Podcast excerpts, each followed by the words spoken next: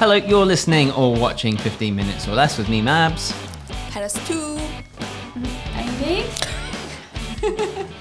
Amy.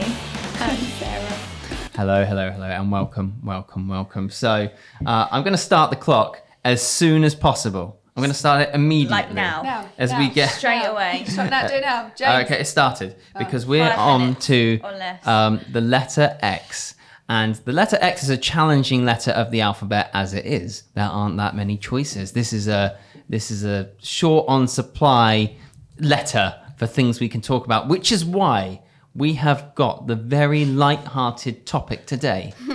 Xenophobia. Just seeing what else we could have had at the moment. Well, one of the topics I put forward was the letter X, which no one wanted to go for. So there we go. So we're on to xenophobia. Anyone know what xenophobia means? Because I know a few of you didn't a few weeks ago. Yes, I know what it is, but if you want to take it away, Mabs. Take it away, because I have notes here. Yeah. Okay. So for those of you that don't know what xenophobia is, xenophobia is fear or hatred of something foreign or strange. That's quite simply what it is. And generally that ends up being people obviously from other countries or extraterrestrials maybe. I don't know, we hate them, don't we? We've talked about that before. It's a pretty heavy subject, not a particularly nice subject, to be honest. This could be the first episode where we don't make it to 15 minutes because I feel like I know we're not experts on things, but I'm looking around this table, a lot of blank faces. I doubt it. Maybe we shouldn't talk about it a lot, but I think we would. You think we will. Okay, well, very good. Well, I did a little bit of reading before we started this podcast because it is a tricky subject to get into. And I found a little part that said, if you look back into Western culture, xenophobia can be sourced as far back as the Roman and Greek empires.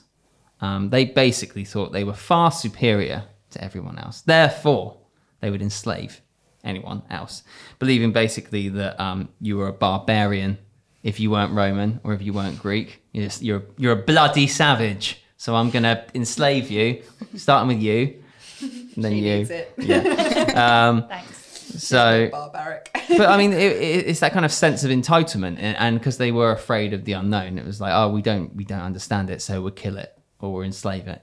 Kill it. Yeah, but I mean, it doesn't seem to matter though. I mean, that's thousands of years ago in our history. Yet it is still incredibly relevant today, which is quite sad, but very true. And I mean, like right now today, I mean, you've only got to look as far as when I actually Googled xenophobia, looking up the word in advance of this podcast, there's actually stuff going on right now in South Africa, where there are the kinds of arguments and fights and riots going on, which I think we're all too familiar with, where residents of South Africa are having violent protests because there are immigrants coming from other African countries who are taking their jobs because they're undercutting their... Yeah, they're taking our jobs! That's the South Park reference in case none of you... But that is something that happens here, isn't it? That's something people get very upset about and angry about here. And I find that difficult to relate to sometimes because it hasn't happened to me maybe, and I don't judge people because of where they're from. Mm-mm. But I mean, do you find that kind of point of view from people quite challenging? Have you ever sort of encountered someone that has very strong views about immigrants and losing their jobs and like, you know, they should all bloody go back where they came from, that sort of thing? You hear it a lot, but to be fair, then they're not, because my views aren't that way. That's not the circles I hang around in. The people I hang around with tend to be similar to my thoughts and views. So, I mean, it's interesting because, like, obviously we've had the whole Brexit thing in this country, which has dragged on and on and on and on and on. Everyone's favourite subject. Everyone's favourite B word, Brexit. Yeah, we can keep the swearing. It's fine. But one of the things about that is this kind of I mean, it's a very, very complicated, multifaceted thing that people like to hugely oversimplify, which I'm going to now. One of the arguments about it was to do with immigration, particularly from the EU. You know, and I've known even from when I used to grow up in Southampton, there would be local communities in Southampton that would be entirely Polish because we had a lot of Polish immigrants from the EU. I mean, that was never a problem for me, but I would very clearly hear people having a massive problem with it. Massive problem with it. And I just feel like, you know, in London, we have such a diverse community, cultures, and it's just sort of, I don't know, you're more understanding of people, you're more tolerant of people because you're just around them and you realize people are just people at the end of the day. But yeah, I think that's more stark when you go out of the city. And I think that's one of the disconnects with Brexit, isn't it? Is that, you know, there are parts of the country where people have these very, very strong points of view. But actually, they don't even have that much of an immigration culture. Yeah, absolutely, Parastoo. There's sort of like some of the most highly pro-Brexit areas don't have that many people that aren't of an original. But you said, that's the result of not knowing those people personally, because you always have the image of those people in your head based on what you see on news. But when you actually know someone, that would change the whole experience, because now that you humanizing that culture or that race. Yeah, it's quite true. I was watching, I don't know if anyone's seen it, Benefits Britain and stuff like that, and they focus a lot on people obviously claiming on benefits.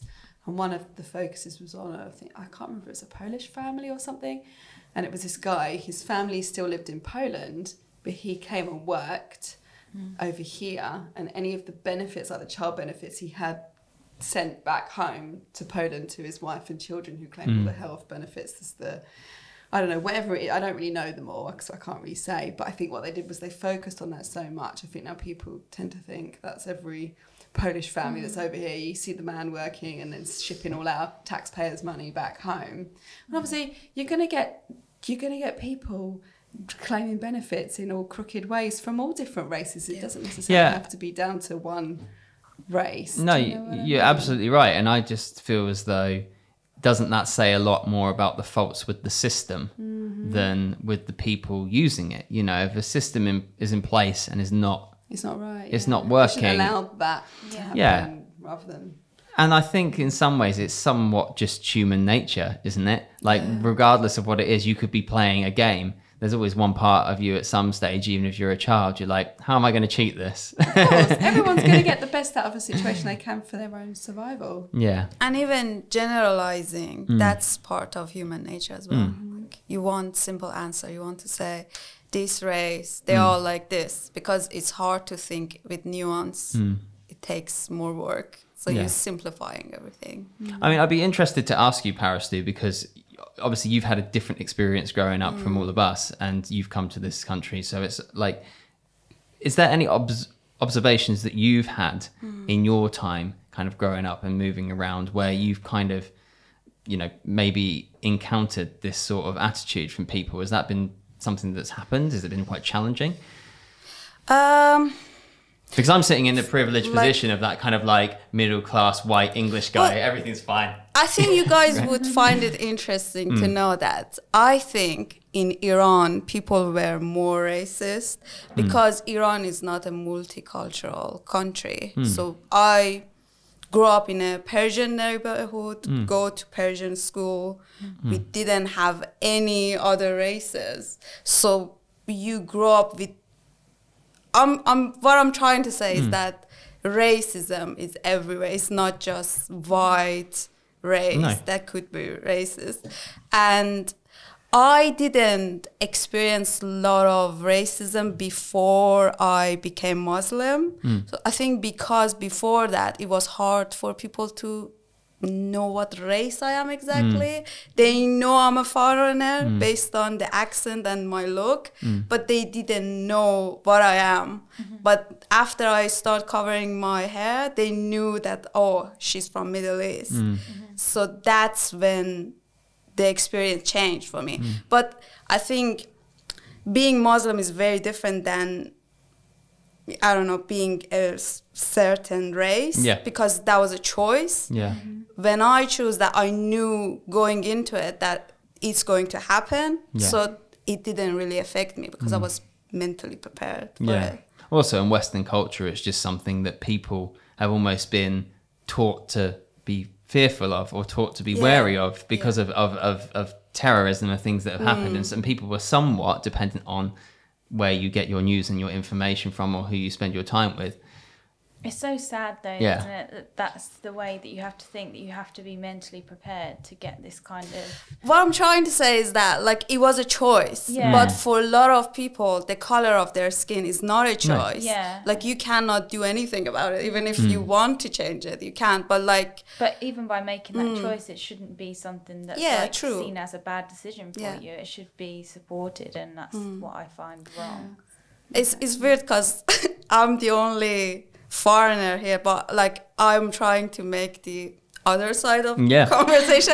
I think I have a lot of sympathy for some of those people because I feel like they grow up with certain culture, let's say British culture, and they think that this is what I loved, this is what I grew up, and this is changing because this is under attack, isn't it? Yeah. And I feel sad for these people because that's it is something that I can relate to, even though I'm not British.